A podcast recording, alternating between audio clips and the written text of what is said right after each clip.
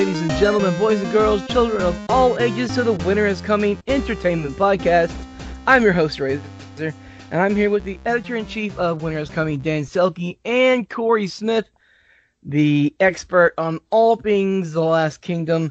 Gentlemen, how are you doing this evening? And by gentlemen, I mean Dan. How are you doing this evening? uh, giving me a, uh, a a solid seven. Seven. Yeah. Seven. That's not that's not too bad. I mean, what what dinged you from ten to seven? I mean, is there is it tired? Are you ready? It's I mean, Tuesday. um, you- Up my home, I haven't traveled anywhere for a while. I'm hoot hunched over from a long day of sitting, just like basic stuff. But you know, I have my health That's and good. um, a steady job, and Mhm. uh, you know things like that. So that's pretty good. Yeah, we're blessed in that way. Uh, when is? Let me ask you this real quick. Uh, what are what are the uh, stay-at-home orders looking like there for the Chicago area? They are still in effect through at least the end of this month. Um, that's what I know right now. And I will say, everyone in Chicago is very conscientious about the mask wearing. Like everywhere I go, big masks. I I left the apartment like a couple weeks ago to like go to the grocery store. Right after they made masks mandatory, I didn't have one. I felt like a leper. I felt like a freak. I felt like like a, an odd man out. I felt horrible. So I bought some right there in the store. I'm wearing them ever since. But then I, um, in other parts of the country, like my my relatives and friends, I went up to Michigan, and there were like no one was wearing masks at all. So I feel like it is um, place by place. Well, yeah, in Michigan they're storming the Capitol, so I mean, you know, True. there's that. I mean, I'm I'm I'm here in Shreveport, Louisiana, and my wife and I are very very adhered to the to the mask. Uh, we wear gloves when we're out shop Right. pushing shopping carts and um, lather in the uh, disinfectant, and uh, it's just like I, I think May first, not a single person could be seen with a mask, and I'm just like, oh my god, people, why? But I'm I'm afraid we're gonna see a big two weeks. In about two weeks, we're gonna see a huge spike, and, and I- I hope that's not gonna be the case, but I'm sure it will be. Smith, how's it going this evening? You over you are over there in Austin, Texas, home of the hippies. Are people observing the mask and stay at home? Wait a second, it's Texas. Nobody is. No, it's you know Austin's the uh, liberal heart of Texas, but um, I think everybody's doing pretty good. I mean, you know, I keep a mask in my truck, and you know, if I hop out anywhere, I you know I throw it on, and um, I'm not quite. I don't really wear the gloves everywhere. I mean, we have them or what, whatever, but um, I mean, I do wear the mask pretty much everywhere we go.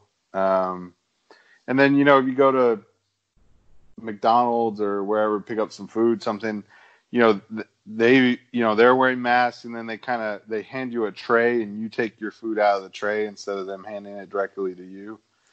So, you know, I feel like they do, I feel like everybody's doing pretty good down here. I don't think, I mean, people are kind of, you know, there's always some people complaining, but I, I think by and large, everywhere I go, I'd say 90, 95% of the people are wearing masks. So, you know, Well, hopefully, uh, people will continue to use those masks until this thing abates. Maybe you know, maybe maybe we can get over this. Maybe the heat does kind of make it die down a little bit. Who knows? Uh, until a vaccine is is created, we don't know. But as long as everybody's staying safe out there, and we hope here from Take the Black, all you people out there listening, or at least all you one person out there listening please stay safe. Please wear your mask and uh, stay at home when necessary. Okay, so let's get right into the tonight's topics.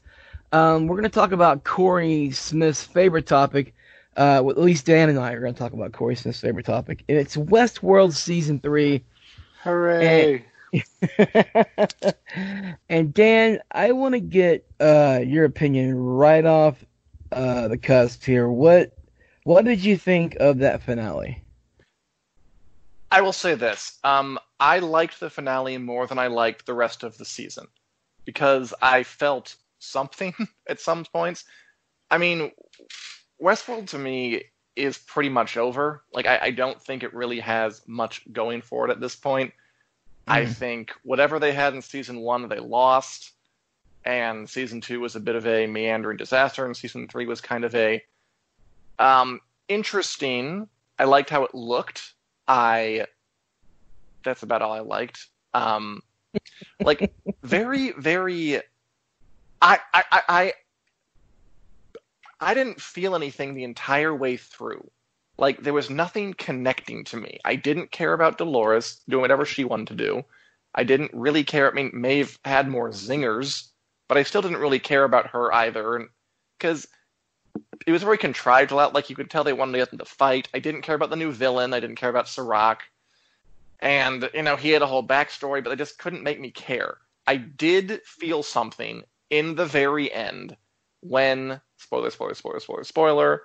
Dolores was being shut down, and uh, her memories erased, and she kind of went back to that innocent farmer's daughter version she was in the first season, and she was all beauty this and humanity that, all that stuff, and I was like, oh, Dolores, that's great, um, and that was it. like that was the Yeah. one moment I, I, I felt something. The rest of it, it was just so uninvolving the entire season, and not as clever as it thinks it is, and not clever enough to really be entertaining from like a mindfuck sort of way, which they at least had in season two.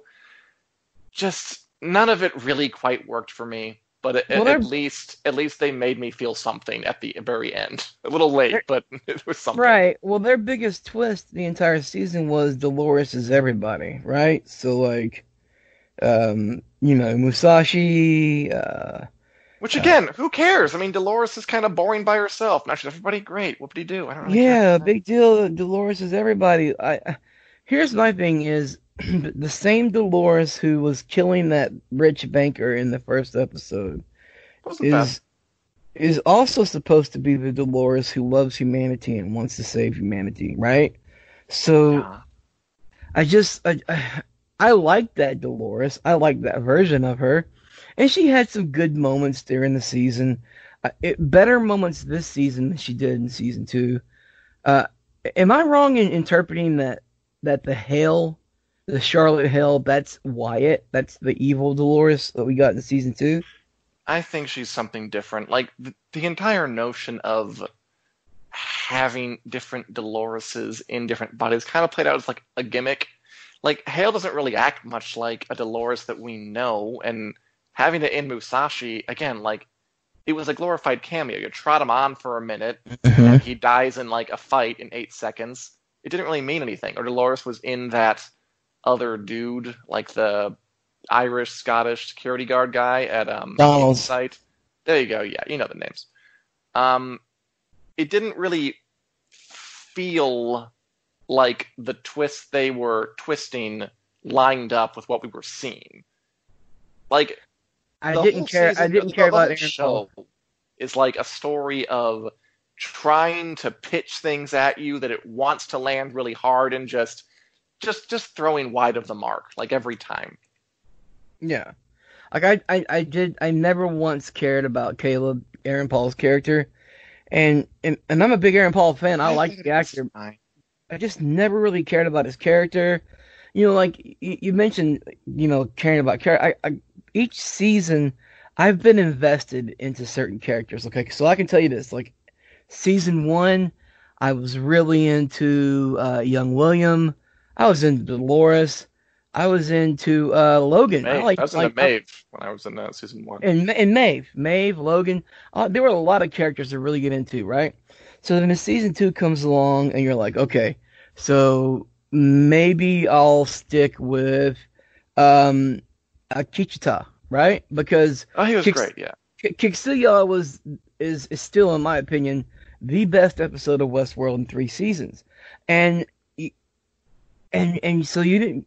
To me, in season three, you didn't really have that character that really pulled you in because number one, they were all Dolores. Number two, um, you just there just really wasn't that moment, that aha moment, you know, and and also I don't know if you caught this, but Ramin Djawadi kind of seemed to be on the back burner. I didn't get a lot of his like. I know he did. He had some covers of different songs in there. Oh, they were in there. They were in there for sure, but like they were muted, right? Like they weren't. Well, like they were there, but they, they didn't make a lot of sense because I mean, wasn't the point of his like, "Ooh, look at me, I'm rewriting a pop song," but now it's like with an old time piano thing or a Japanese um, instrument thing, the because you're in a because you're in the theme park. But Mhm. now, when David Bowie's Space Oddity plays, but it's in a different key with different instruments, like why? Like you're you're you're, just out in the world. There's exactly, and like it's, like it's just there because it's a stylistic flourish they know you're expecting. It's not there because the story demands it.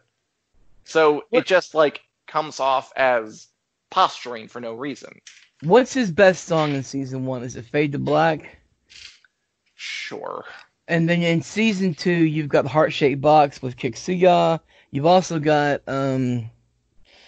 There's another really good one in season two. Oh, it's uh, Seven Nation Army when they're at the Raj, right? Those are really, really good covers. I think And- I heard like Black Hole Sun in there. By the way, like whoever's choosing them clearly has this sort of 70s to early 90s fixation, like a rock thing going on. Like if you're trying to like sell like it's about the breadth of the human experience, like no, it's about you in like your high school college years really like smoking the whatever and like holding up your dorm room for a while listening to these records. That's what it's about. Did you So- ever hear "Sweet Child of Mine" in season three? Because I there was there was a teaser with "Sweet Child of Mine" playing. And I got I went, oh my god, please give me Ramin Djawadi playing uh, covering "Sweet Child of Mine," and it never happened. I don't think. I don't I- remember it happening. I wasn't listening for it. Maybe it did, maybe it didn't. I don't know. okay, so a lot there was a lot going on in season three that just to me was just nonsense. Okay, so you've got you've got Dolores uh as all Dolores. Dolores is everybody. You've got Caleb who and was a bad guy at one point but ends up being a good guy and ends up being the Kyle Reese of humanity. Maeve who was to me Maeve had her you're right, she had great lines throughout the season, but was she wasted as the puppet of Serac? Um, I mean, she basically walked around with a sword the entire time. And Which again is like a badass look that Yeah. doesn't really make a lot of sense. right, right, right, exactly. Like it's not gonna And- cut their metal. and everybody else has guns. Um, and and then um, you know, like oh, I'll give you, I'll give you another, I'll give you another one. In the finale, the uh, the one cameo that really just pissed me off to no end was Lawrence being being one of the riot cops who meets uh, Bernard and Stubbs after he chases off the man in black, right? So like he, he shows up at the truck and he pulls down his, his, his bandana and it's Lawrence. Alright. And I'm like, oh my god, please say motherfucker.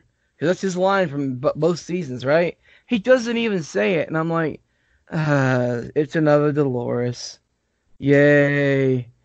Yeah, So- they really drained just I don't know whatever idiosyncrasies they had going for them were kind of flattened out. Also, is it just me or was there like a big lack of crowds in this season?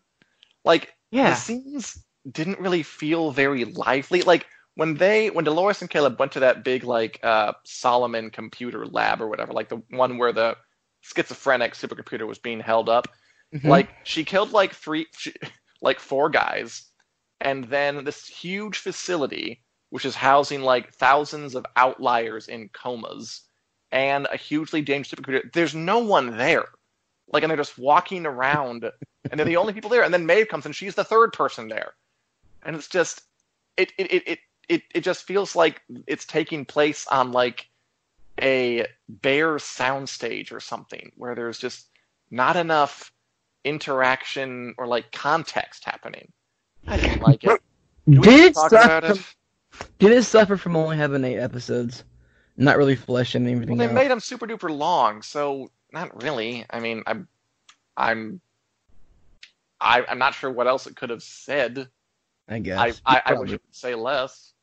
You're probably right. You're probably right. I, I would I would say okay, okay, before we move on, what did you think of the after credit scene? Like um I thought the whole man in black versus the man in black was kind of weird Does that mean that William has now been tested for fidelity, or is that just another Dolores?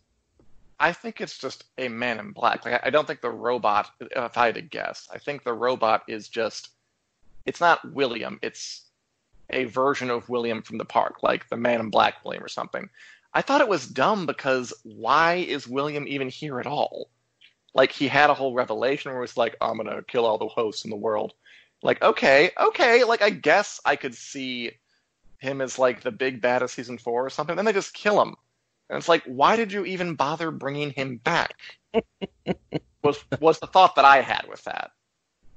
To me, I feel like okay, so the, the Rob HBO has greenlit season four, and so we'll probably get it in what two years from now.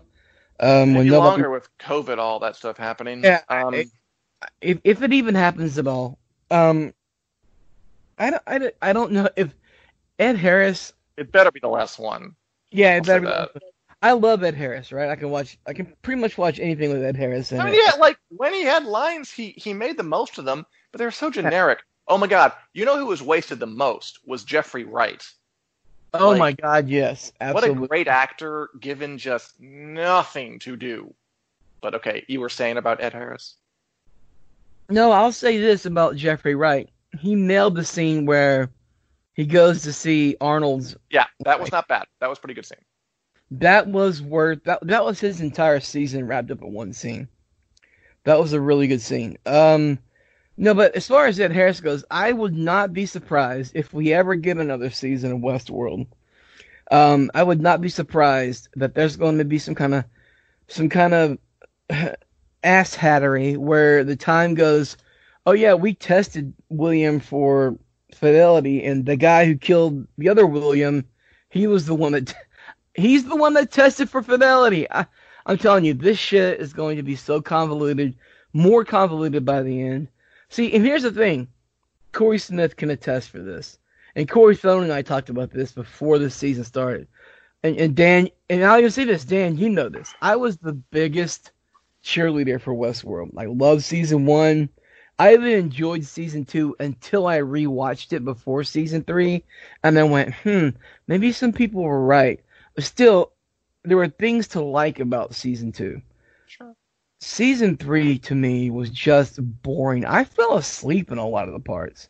I, I, I found it hard to stay awake in a lot of the parts.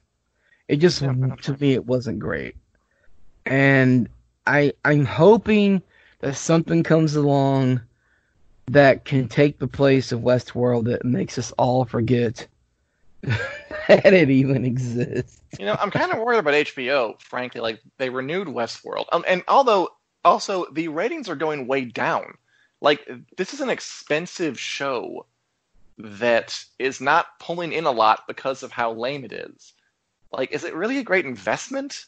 And they also and, renewed that um that Avenue Five show, which was really bad, like the worst episode I've ever seen. I'm like, how are you doing, guys? Are you all right?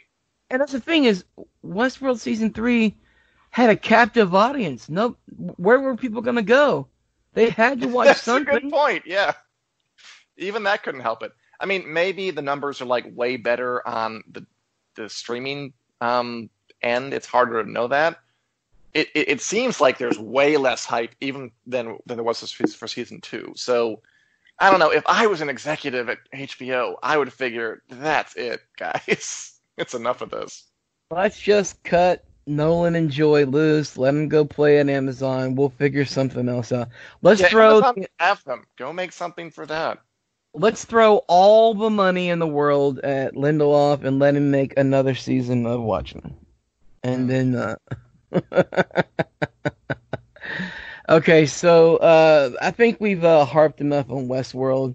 Yeah. Um, I want to forget it for the next 2 years. Yeah, I for, for the next two and a half to three years, let's not talk about Westworld. Um, let's talk about the Mandalorian, everybody's favorite subject. Now, we found out today that Disney has Disney has confirmed that the Mandalorian season two will air on Disney Plus as scheduled. So October, we're getting the Mandalorian season two, which is something to cheer about. That means that you know they had already finished production before the pandemic set in, and that also means that a lot of the post production work was able to be done uh, from the safety of someone's home. I, I read an article from Dave Filoni where he said that he and Jon Favreau were working uh, hard on post production, um, and I know they have Skywalker Ranch where they do a lot of stuff out there still, even though George Lucas is teetering around somewhere. So like I I I I'm happy that we're going to get the Mandalorian season two um, when they said they were going to deliver it to us. That being said, I, I'm concerned with all the different Star Wars legacy characters coming into play. And Corey, since we haven't heard from you, since you're not a Westworld person, what's your biggest concern as it as it pertains to all of these characters coming in? Well, I mean, my my concern. I mean, I have two trains of thought on on this. You know, in season one, we they had a lot of guest stars, right? They weren't any. They weren't legacy characters, but that we had a lot of you know people we were excited to see pop up, right? And for the most part, most you know those characters didn't stick around. I know you had um, you had the God, I can't remember his name. Werner but the- Herzog. Nick Nolte's character. Uh, what was his name? I don't even remember his name. And, Squat alien. Okay, there you go. And uh, and then of course, uh, was it Cara Thrace? The the one Cara played Dune. by Cara Dune. Sorry. I mean, other than those two, really, the the rest of them didn't stick around. They were kind of one episode. They would be there, and Yeah, and that's a good point. You know what I mean? So I I, just wonder if maybe Bill that's yeah, so I wonder if that might be. I'm hoping that's what's going on. You know that they have her. You know they have the Mandalorian run into these different people for one episode, maybe two episodes, but they don't become. You know, it doesn't become an ensemble cast. It still stays focused on the Mandalorian. Um, and so because yeah, I mean we're getting Ahsoka. I mean, some of these characters I'm not super familiar with, but I know they're big characters on Rebels and, and Clone Wars and stuff. So Okay, well, let me lay it out for you. You've got you've got Rosario Dawson playing Ahsoka. You've Right. got um, the rumor that she's going to bring along with her Sabine Wren and Rex. Rex is from the Clone Wars. He's uh, Ahsoka's like Ahsoka's clone commander. He, he worked with Ahsoka in the Clone Wars. Sabine is from Star Wars Rebels. At the very end of Star Wars Rebels, Sabine and Ahsoka went on a mission to go find somebody. So those three characters will come in together. Then you've got then you've got Boba Fett, which if you watch, every, you know everybody's seen um, the Mandalorian season one. There was that scene on Tatooine where um, Ming-Na Wen's character was laying in the desert, and that boot was with with uh, walked up beside her, and everybody was like, "Oh my God, that's Boba Fett's boot." Okay, I can see them bringing in Boba Fett because of that. Now, the inner the inner extended universe kid in me is like, "Oh fuck yeah, he escaped the Sarlacc pit. Bring in Boba Fett. I'm very excited." But you know, do we really need Boba Fett in a show about Mandalorians already? I I, I, I don't know if that's a waste. Do we really need Boba Fett anyway? He's a side character at best. And what's the fifth character I'm missing there, Dan? Do you know? Uh, Katee Sackhoff from Battlestar Yeah, Galactica yeah, what- as. Bo-Katan. I mean, I don't know who this is, but yeah, Bo-Katan. Bo Katan. Who's going to talk about Bo Katan? I don't watch the show. I'm sorry. I'm sure she's again, again, she's a she's a Mandalorian. She played a huge part in the final episodes of the Clone Wars. She was throughout throughout the seasons of the Clone Wars. Um, so you've got Bo-Katan, Sabine Wren, and and uh, Boba Fett as Mandalorian type characters. Even though I know, I know, I know, Boba Fett's not technically a Mandalorian.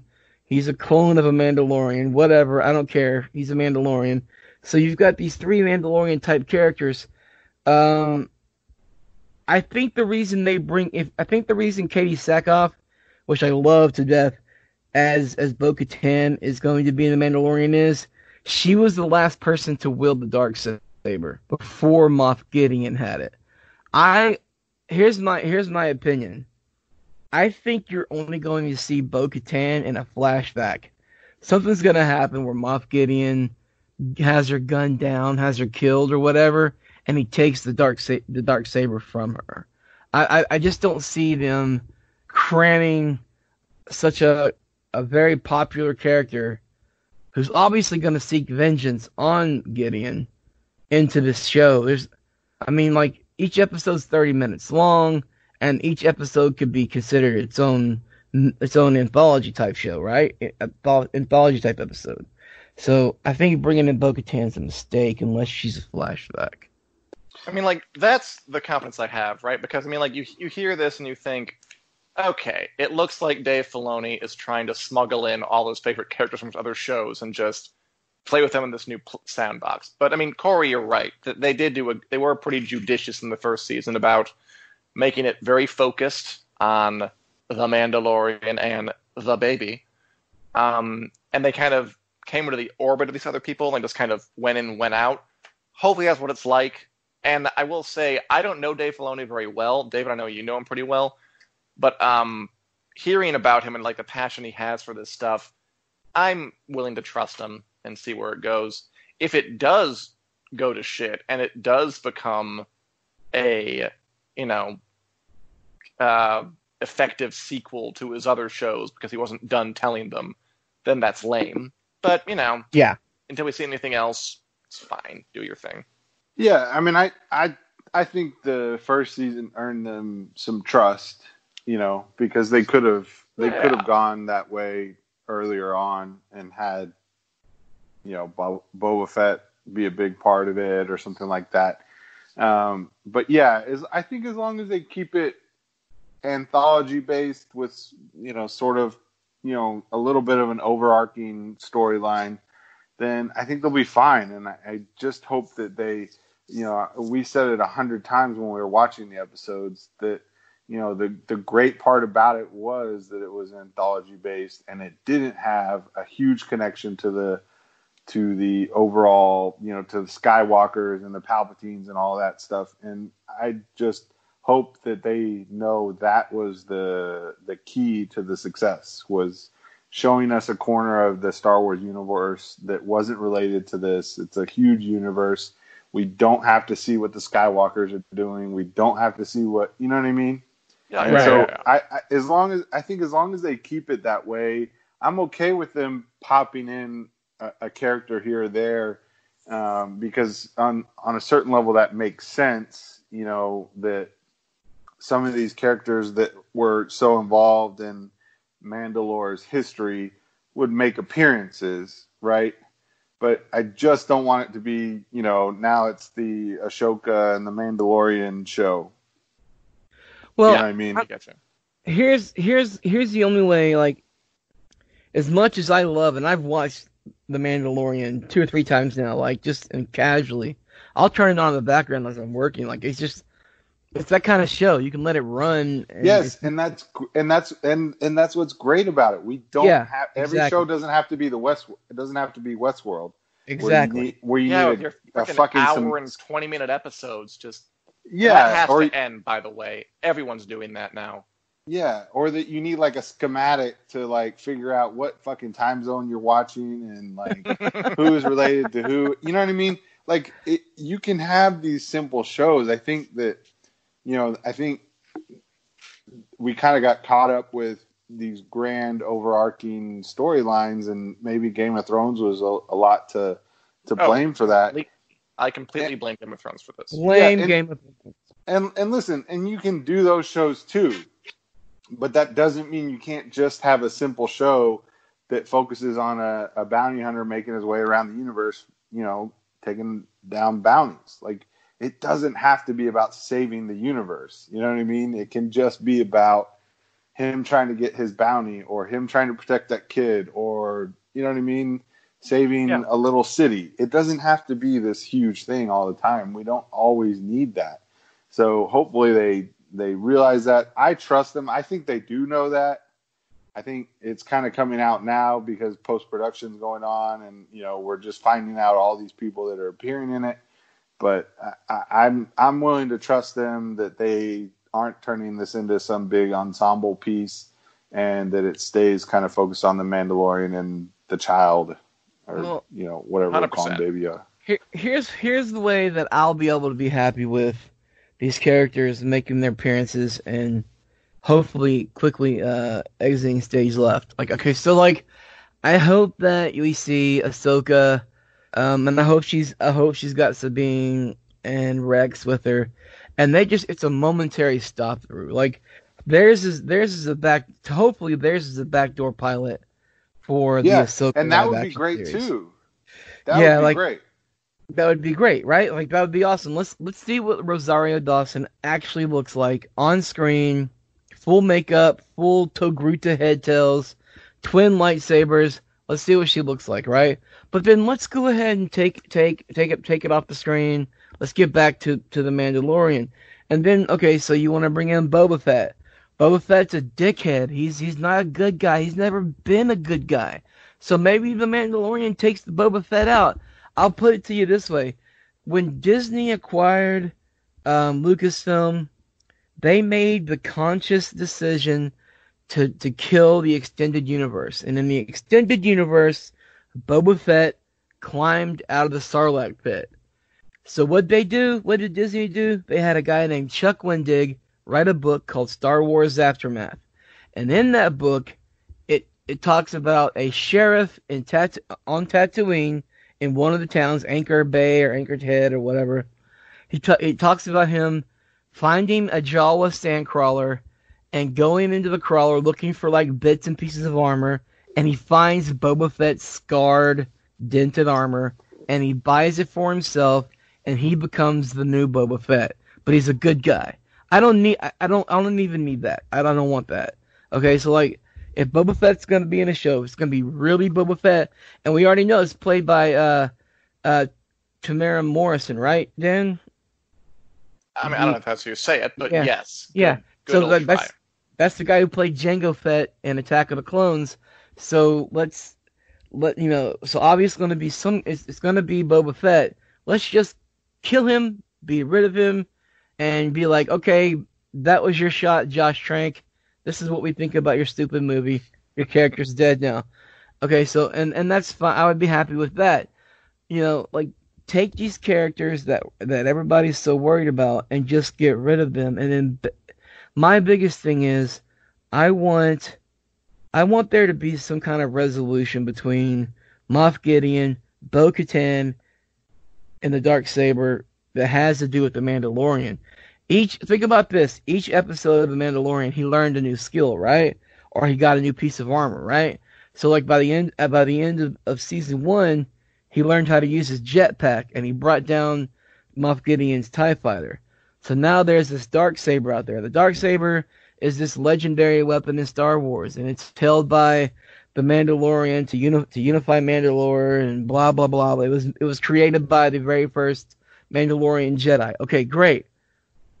If that's why you want to bring in Bo Katan and bring in a talent like Katee Sackhoff, then I'm one thousand percent for that. Um, but then let's move on and let's let's like show let's let's show Baby Yoda like in in the teenage years, I guess. I don't know, but keep it short, keep it sweet, keep it to what? How many episodes was in season one? Eight? I think around that. I thought it was ten. Was it ten? I thought it was eight. I have But- to double check, but Keep it between eight and ten episodes. You there's no need to extend it. You know, I don't even need an hour long episode. Just give me the thirty to forty five minute episodes, and I'll be happy. And um, hopefully, we'll see a couple more seasons of this until they find their next big thing, which is like the Ahsoka live action show, or which is the Obi Wan Kenobi, or the uh, or the Cassian Andor show. So yeah, I mean, I don't think you have to kill the characters per se, but it, as long as their overall involvement is limited, um, I'm I'm in for that because you know some of these characters just in the world he lives in, it, it makes sense that he would bump into them from time to time, right? So you know because they all all the characters are kind of casting or bounty hunters or Mandalorian, you know what I mean? We haven't Right, right, necessarily right. had Anakin Skywalker show up yet. You know what I mean? So uh, these are people that I think make sense on some level that he would run into, you know. But as long as they keep it a limited involvement, you know, maybe get us excited for a spinoff for any of the characters, then I'm fine with it as long as that's all it ends up being. Dan, any final thoughts on the Uh, Mandalorian? I think we covered it. I think we're good. I think we did. I think He we covered it quite nicely. what? What? Oh, you know what? You know who we didn't talk about. Who's the guy that um that's from uh, Tombstone who's gonna be playing a, a bounty hunter in this in this season? Michael Biehn. Biehn. That's right. Oh, love that guy. He's I hope- He's probably gonna be a, a, a one episode, a one-off episode guy. But whatever. Yeah, like all the guys. wh- Like Mark Boone Jr. from Sons of Anarchy, who had his right, had- and then yeah, yeah. what? Who's the guy who played the with the big horns on his head? He's in a lot of stuff. I forget Yeah. his his name. Yeah, just I'm fine throwing people like that in, eh, you know, every once in a while, and they're in an episode, and then they're not, you know, and we don't have to worry about it. Cool, cool. Cool. All right, let's talk about our final topic of the night. And this one, uh, I'm going to take a back seat to because I, I, I have I have thoughts, but I want to hear Corey Smith's thoughts first. Uh, the Last Kingdom season four dropped on Netflix. What two weeks ago, Smith? Yeah, we two weeks ago this this weekend, I believe. And um, I'm I've I'm I didn't enjoy it as much as I enjoyed the previous season, but I know that you are the man when it comes to the Last Kingdom. Uh, so take it away. What were your thoughts? Um, yeah, no, I thought it was a good season. I mean, I think it was important to note they they had a lot of new, you know, not just from on screen. You know, they had a lot of new characters on screen, but they also had a, a new writing staff. You know, they had a new showrunner. Um, you know, the producers I think were the same, but they had a uh, Stephen Butchard who who wrote uh, the majority of the first three seasons um, served as a showrunner. He he had left the project, so it it was gonna always have a different feel to it, I think. And so it, it I think you know the first time I, I'm making my way through it a second time right now. The first time I, I went through, I felt like the first three or four episodes were really um, frenetic. Like they were really there's just a lot going on and a lot of things Yeah. happening. And then I felt like the final six episodes kind of went back to the pace that the the rest of the series um, has kind of been known for. So, um, you know, I, I liked it a lot. There was a lot of really interesting new characters that got introduced. Um, a lot of new talent that they kind of have brought on board, and so I'm interested to see where it goes. Um, I think no matter what, season four was always going to be kind of a reset for them because obviously season three they lost Alfred, who was basically the co-lead of the show. They lost Ethelwald. They lost Ragnar. You know, they lost a lot of major characters that sent the remaining characters in new directions. So, you know, I, I don't, I, I wouldn't call it a bad season by any stretch. Um, I thought it was really enjoyable, but it definitely had a different feel than some of the other seasons. Is it fair for me to say that I really did not like Rita this season? I yeah, but I don't think you're supposed to, and um, I think you know it's interesting having read ahead and read all the books. You know, I've not read any of the books. No. I've read the books, and this is kind of the start of where Brida really goes down the dark path, down the dark side, whatever you want to call it. So, I, you know, I don't think you were supposed to like her, but I think it was interesting because this was the season, you know, she had tried so hard to keep this whole conflict going between the Danes and the Saxons, and she just keeps getting let down by every man in her life. Um, you know, it started with Uhtred.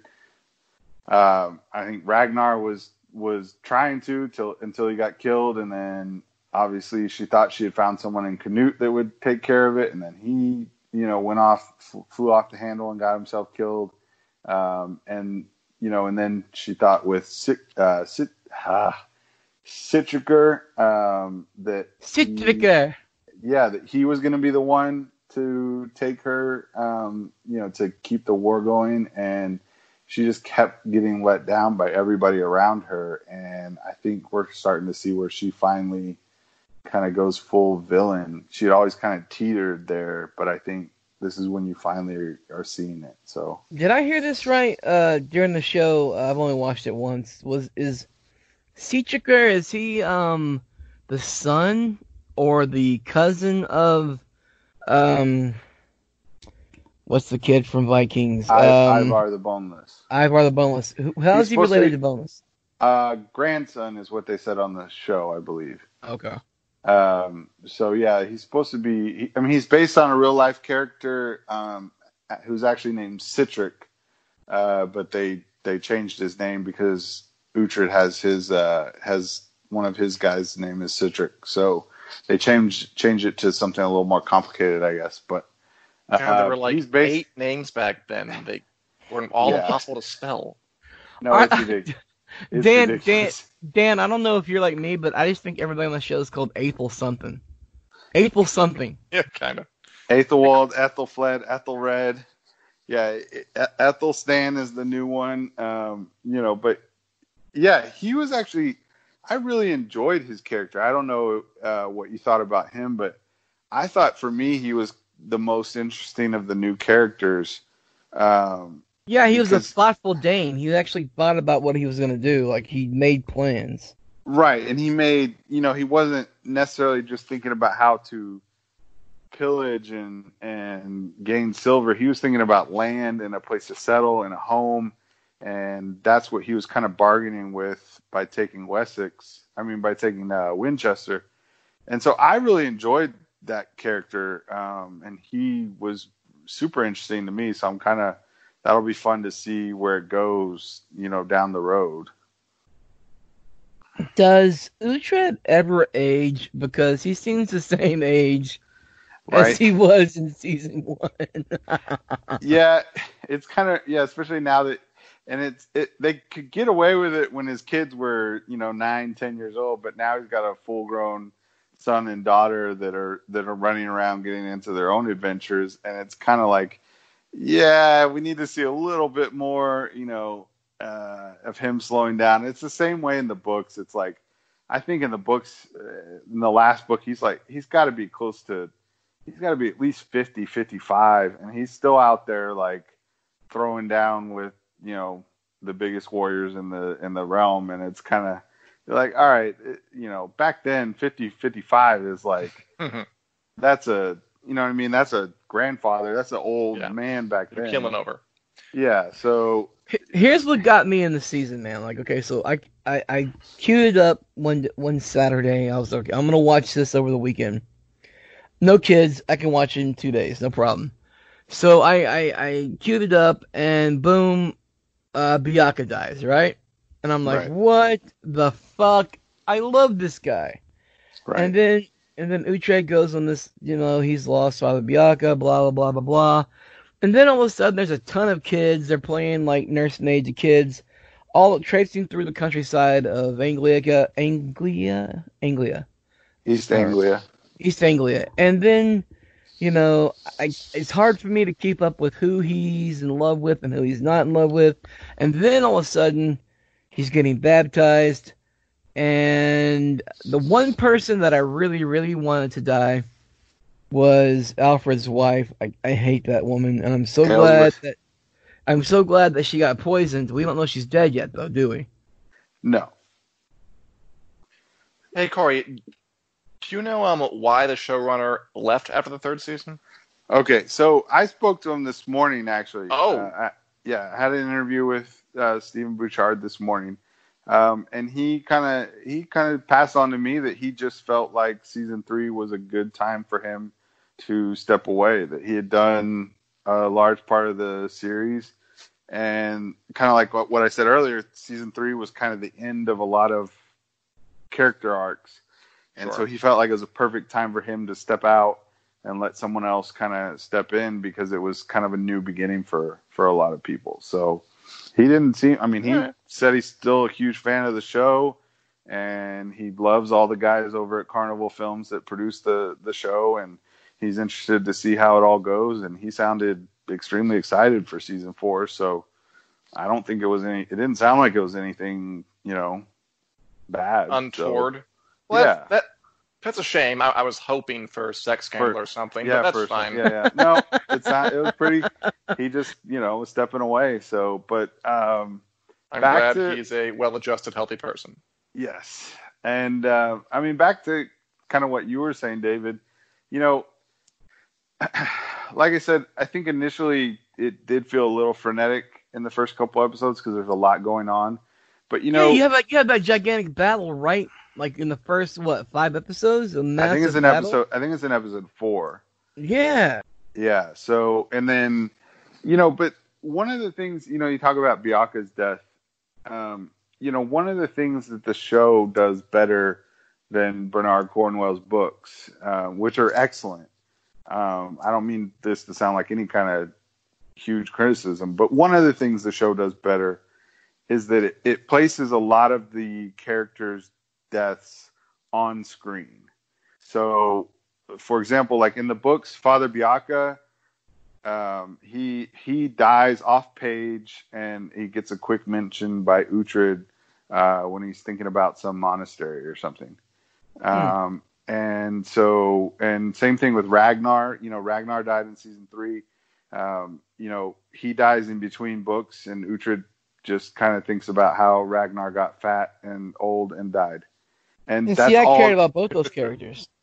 Right. And so so yes, it was kind of stunning to see Beocca die it, it, you know, early on in the season, episode three, um, right at the beginning of episode three.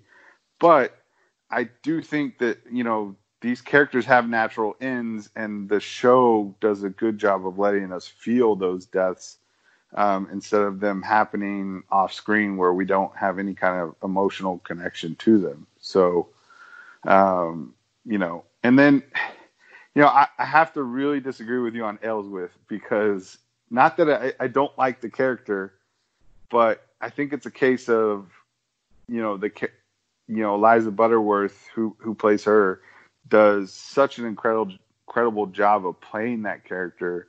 Oh, yeah, do that you do hate her so much, and The same thing with like Ewan Re- Rewan playing uh, uh, Ramsey Bolton. Obviously, Right. yeah.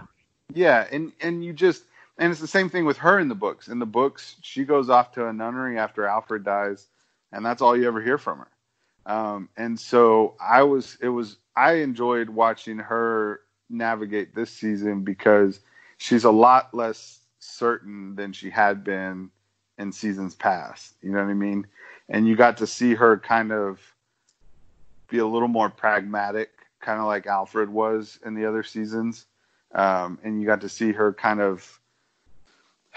She didn't straight apologize to Uhtred, but you got to see her kind of understand Uhtred's worth, and that just because he's a pagan doesn't mean he's a, a bad person, you know.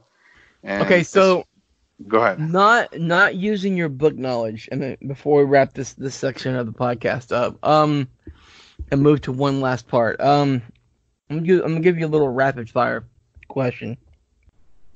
Number one, worst death in season four. Worst death. Steapa. Uh, Which one was that one? Steapa was he was the commander of the King's Guard, and he was in the first. He was in the first two. He was in season two and three. He was kind of the the guy they all call Big Man. Mhm, Um, he mhm. played by Adrian Bouchet, and and during the battle, he kind of gets knocked aside by a horse, and then he takes an axe to the back of the head, and it was kind of just like blink, and it was over. Okay, I'm gonna say that that jerk, the jerkwad who was who was the king of Ang- Anglia, Aethelred, getting his head twisted Yeah. into a That was- one of the worst deaths. I I was like, oh my god, I have I can't I can't do this anymore. I had to mute it. That's how bad it was. yeah. The sound effect, yeah. No, the sound effects were pretty rough in that scene because he took he took kind of the blow to the back of the head during the battle, so he kind of had a open portion of his skull already. Um, and obviously back then that's basically a death sentence. Um, okay. and then yeah, when he kind of when Eardwulf kind of sticks his thumbs in there, or I don't know what he was doing, and you're just like, oh, that was yeah, that was that was pretty rough. That was so gnarly. Okay, next question. I'm gonna, I'm got one more after this for you. Next question. Um, Brida is giving birth at the end of the season. hmm And don't go into book. Don't go into book spoilers. Just, just say, are we going to see the rise of some truly devious bastards raised by a vengeful mother? Yeah, so you say don't go into book knowledge, but that doesn't happen in the books. She never, Ah, she never, cool. she never gets pregnant. But I will say she in the, you know, I do think we're in in we've got a super vengeful, hateful Dane leader coming down the pipes because I just yeah, she's gonna raise that kid to hate Christianity uh, for all she can and yeah, I mean it's not gonna be about silver or land for that kid. It's gonna be about revenge and you know trying to wipe out anybody who believes in Christianity. And finally, um, Uhtred's daughter and Citric. Do you think we're looking at something? Is it true love or is it a a union of convenience? With with Citricer, uh, not Citricur. I'm sorry. Yeah, sorry. Yeah, no. Um, I, I think you're looking at, at some sort of true love. I think that those two kind of see things differently, both of them, and I think that they're both highly intelligent and don't really, you know, especially Stiorra is not willing to kind of. You see, she doesn't want to be a nursemaid. She doesn't want to be a housewife she you know she wants adventure and she wants to be out on the front lines.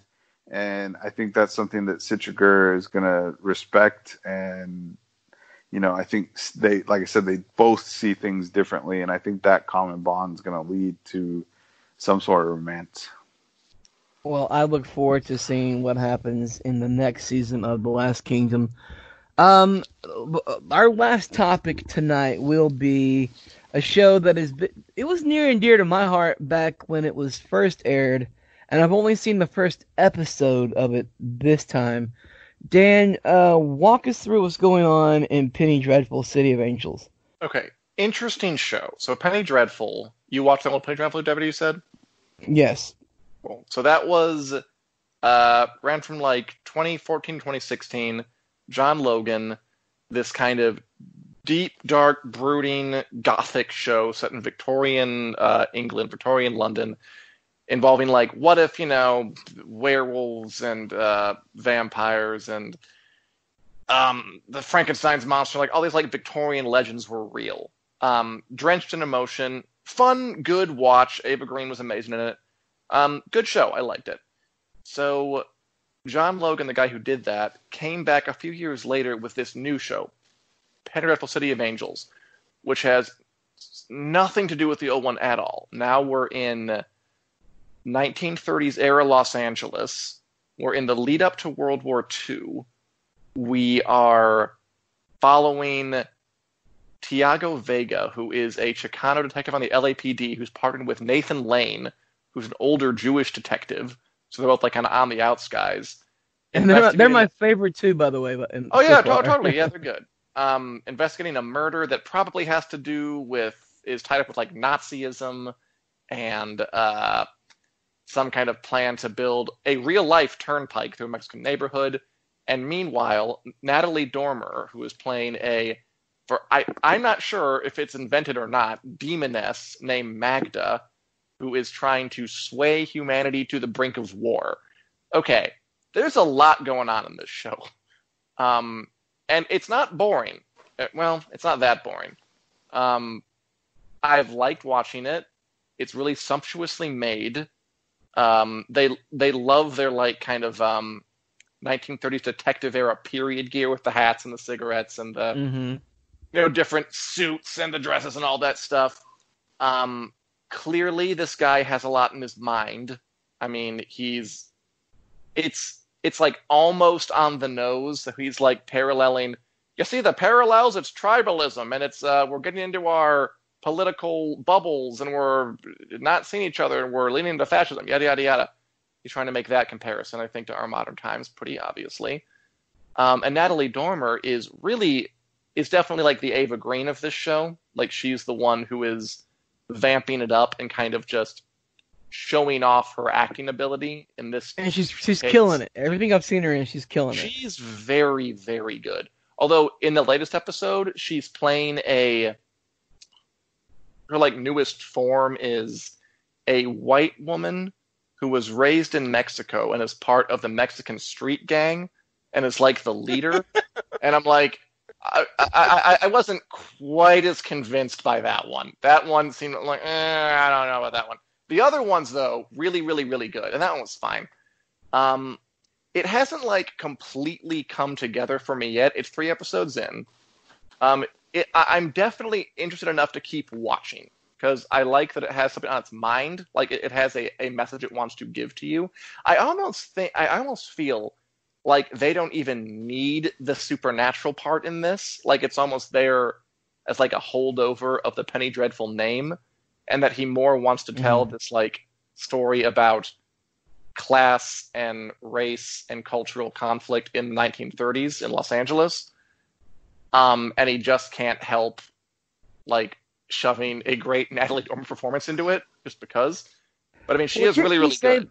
Didn't he Sorry? say while he was writing uh, City of Angels, at least he's the one, that he was modeling after Trump's America? Is he the one that said that?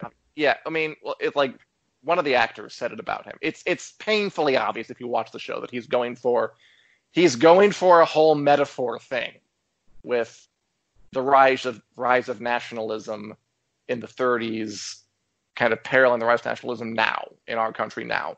It's it's not super duper subtle there, um, but it's rich and the performances are really earnest.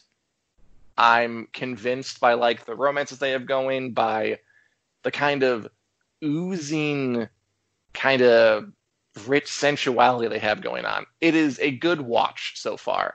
I don't I know think- if it's gonna it's gonna come together exactly because it, it's it's pretty ambitious. It it could explode in the test tube, but we'll see. It's got a lot to live up to because, like you said, the first Penny Dreadful, that mm-hmm. Victorian, like dark, scary, like, and plus the cast from the first Penny Dreadful was It's so different though. Like it is- yeah. it's- I, I again, I almost say like I almost feel like the name Penny Dreadful is just put on put onto it just for like branding because there's really there's very little in common, which I think is Unless- fine. let's just say this: as much as I enjoy Natalie Dormer, I think she's a phenomenal actress. I think she's a good actress. She's not Eva Green, not yet. Well, I mean, she had not- like like for, for this role, it's more about like it, it, it, it's like that Meryl Streep thing where it's like, ooh, she can be anybody, right? So like that's the impressive bit. I will say, like the way she plays like the different characters, like she plays like this mousy bureaucrat lady, was probably the was probably the most fun one, and uh, like a put upon German immigrant wife who's like beaten by her husband and kind of seducing this That's the dude. one that got. That's the one that got me when because I remember I watched the first episode and they went from the demon Magda and I was like, ooh, cool. Look at her. She's like this demon and it's really cool. And all of a sudden she was this mousy German housewife and I was like, wait, who is that really I mean, Natalie like- Dormer? I think they all work. Like she's selling all of them, except maybe the white Mexican gang leader. That one I was raising my eyebrow at, but we'll see where that one goes. So so far, yeah, it, it, it's pretty it's pretty interesting, and um, easy to watch. Goes and easy. Nathan Lane is has having a great time. I'm, I'm enjoying him quite a lot. It's like a it's like a hard edged like rogue cop who like doesn't play by the rules. It just it's kind of against type for him, so it's fun. yeah, he really is good in this, and I, I enjoyed him in it. I honestly, man, at this point in time in 2020, we we're coming into what the first week of May, or we're ending. We're coming into the second week of May, I guess. We're entering into the second week of May. There's not a lot of shows out there like that. All the big shows have already ended, correct? So like, we're Yeah, looking for something. We're looking for something to carry us through the summer. Um, Penny Dreadful has the potential to do that, but um, I, I keep I keep hoping for um, Netflix to save me. like, come on, Netflix, please, like, surprise me with something. Uh, I don't know because HBO. I haven't looked at HBO's schedule coming down the pipe, but I I don't know what they've got coming up. Usually at this time of year, uh, it's not Game of Thrones, obviously, so I don't know what's coming coming down the pipe for uh, HBO. So I'll continue to watch Penny Dreadful. Uh, maybe if it's Yeah, just check it name, name recognition alone. I'm a huge Billions fan on, on Showtime. Outlander's ended, so like there's really not like there's really nothing to watch on that side. So man, it's like a I lot. just of started watching. Uh, I just started watching Succession. Oh, nice. Fun. I'm about five or six episodes into Succession, um, and yeah, it's pretty good. It's Who's it's, your Who's your favorite character so far? um probably Kendall. Um, you know, Really? it- yeah, it's it's strange. So my family is not anywhere like near as as as rich or anything like that, but They're we not? have we, before my grandfather passed away. Mike and then I've talked to other members like my cousins and and stuff like that about the show that have seen it, and it really like my grandfather really reminds them of of Roy, and um or of what's his name Logan. Logan Roy. Yeah, yeah, sorry. And you know, like I watched the Thanksgiving episode the other night and Mhm. that's like exactly how the holidays were when we would go up to my grandfather's like compound. Where he uh, slaps no- grandkid? Yeah, I mean it was just it was just yeah, like you would see stuff like that. Like not he never like my grandfather never slapped any of the kids, but just you know, he would like, What's wrong with that kid? Or you know what I mean? You just got that kind of same vibe Yeah, yeah. it really reminded me it, it was kind of a little too close to home for a lot of that stuff um, but no i'm really enjoying the show it's it's uh I- i also said it kind of reminds me of gilmore girls in a way where there's just this the dialogue is just flying left and right you know what i mean and Okay. no- It does do that.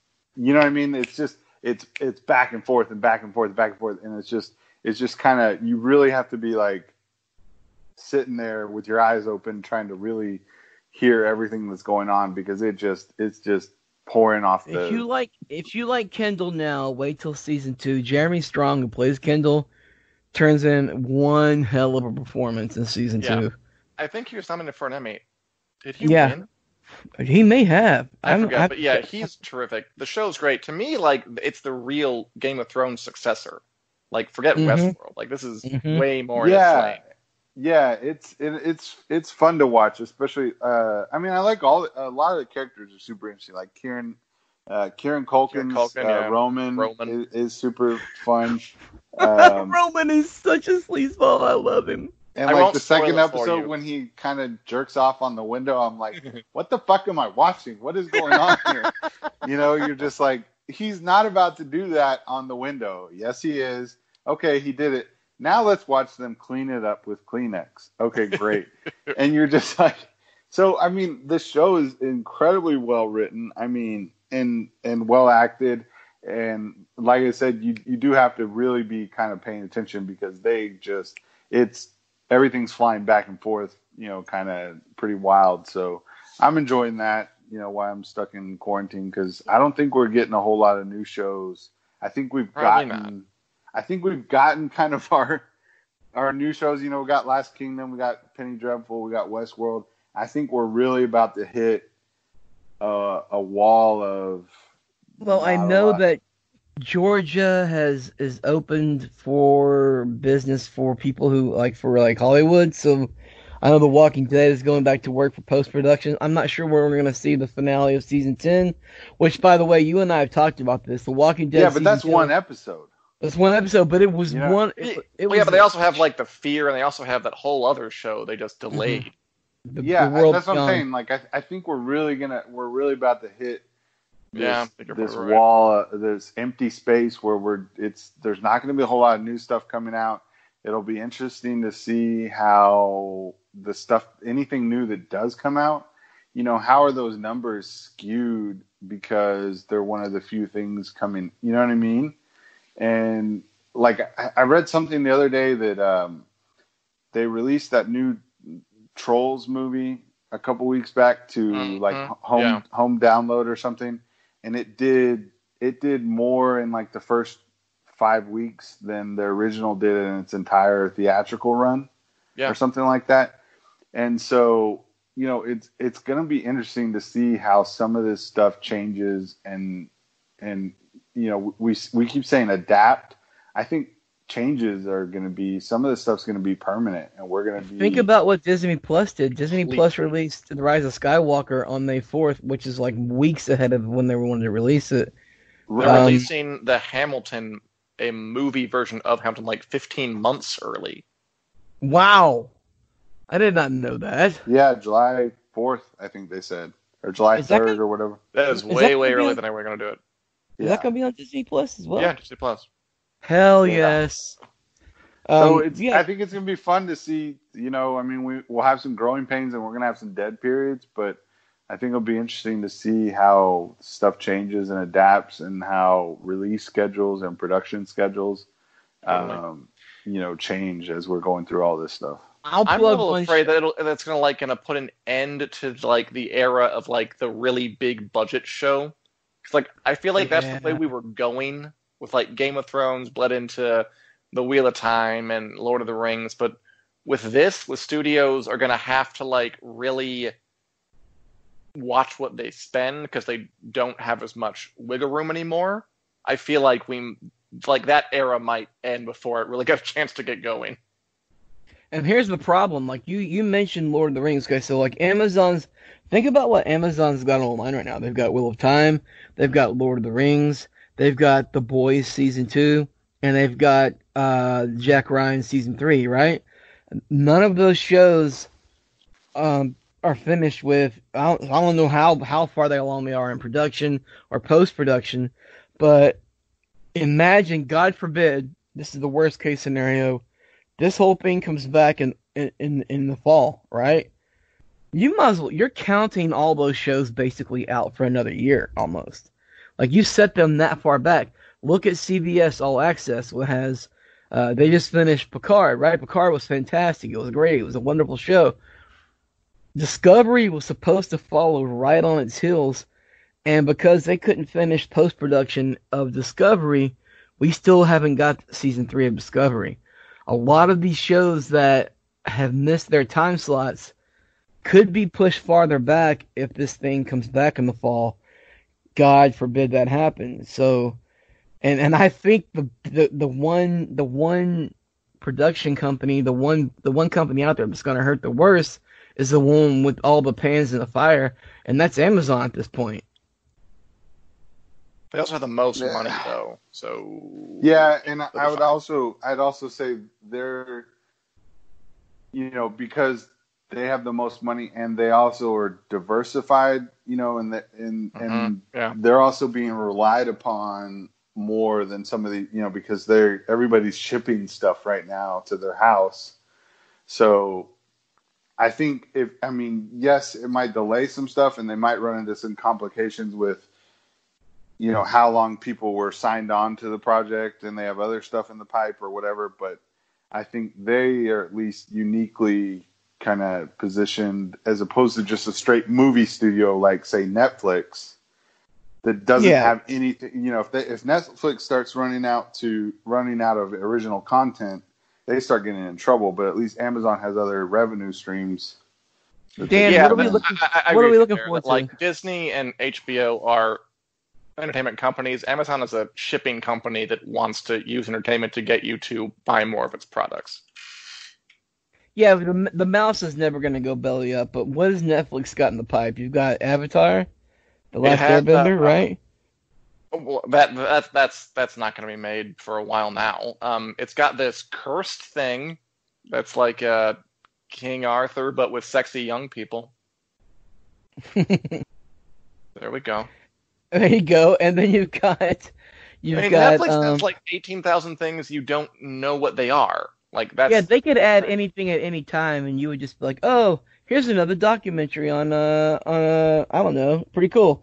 Um, Netflix like follows the throw all the spaghetti at the wall method and something will stick. Um, and I mean, so far it's worked for them. Maybe it'll have to. It could be good in some ways, the slowdown, but it'll have that'll make companies focus more. Because like most of the stuff on Netflix, most of the original stuff, like no one ever watches, and they don't promote anyway. So maybe That's they true. could benefit from just like drilling down and saying what should we prioritize. That's true. That's true. Well, okay, this has been a very fun conversation. Uh, we've gone about a, an hour and twenty minutes into the podcast. Uh, it's been it, we've we've gotten some some things off our chest. We talked a lot a lot about some good things here. So, for myself, for Dan Selcke, Corey Smith had to log off a, a, a few minutes early. I'm sure he's got kiddo duty to uh, handle. So, um, thanks for listening, guys. Uh, if, if there's a certain show that you are really into now that you didn't hear us mention, or if there's something that uh, more questions you have about the podcast, let us know in the comments or on Twitter.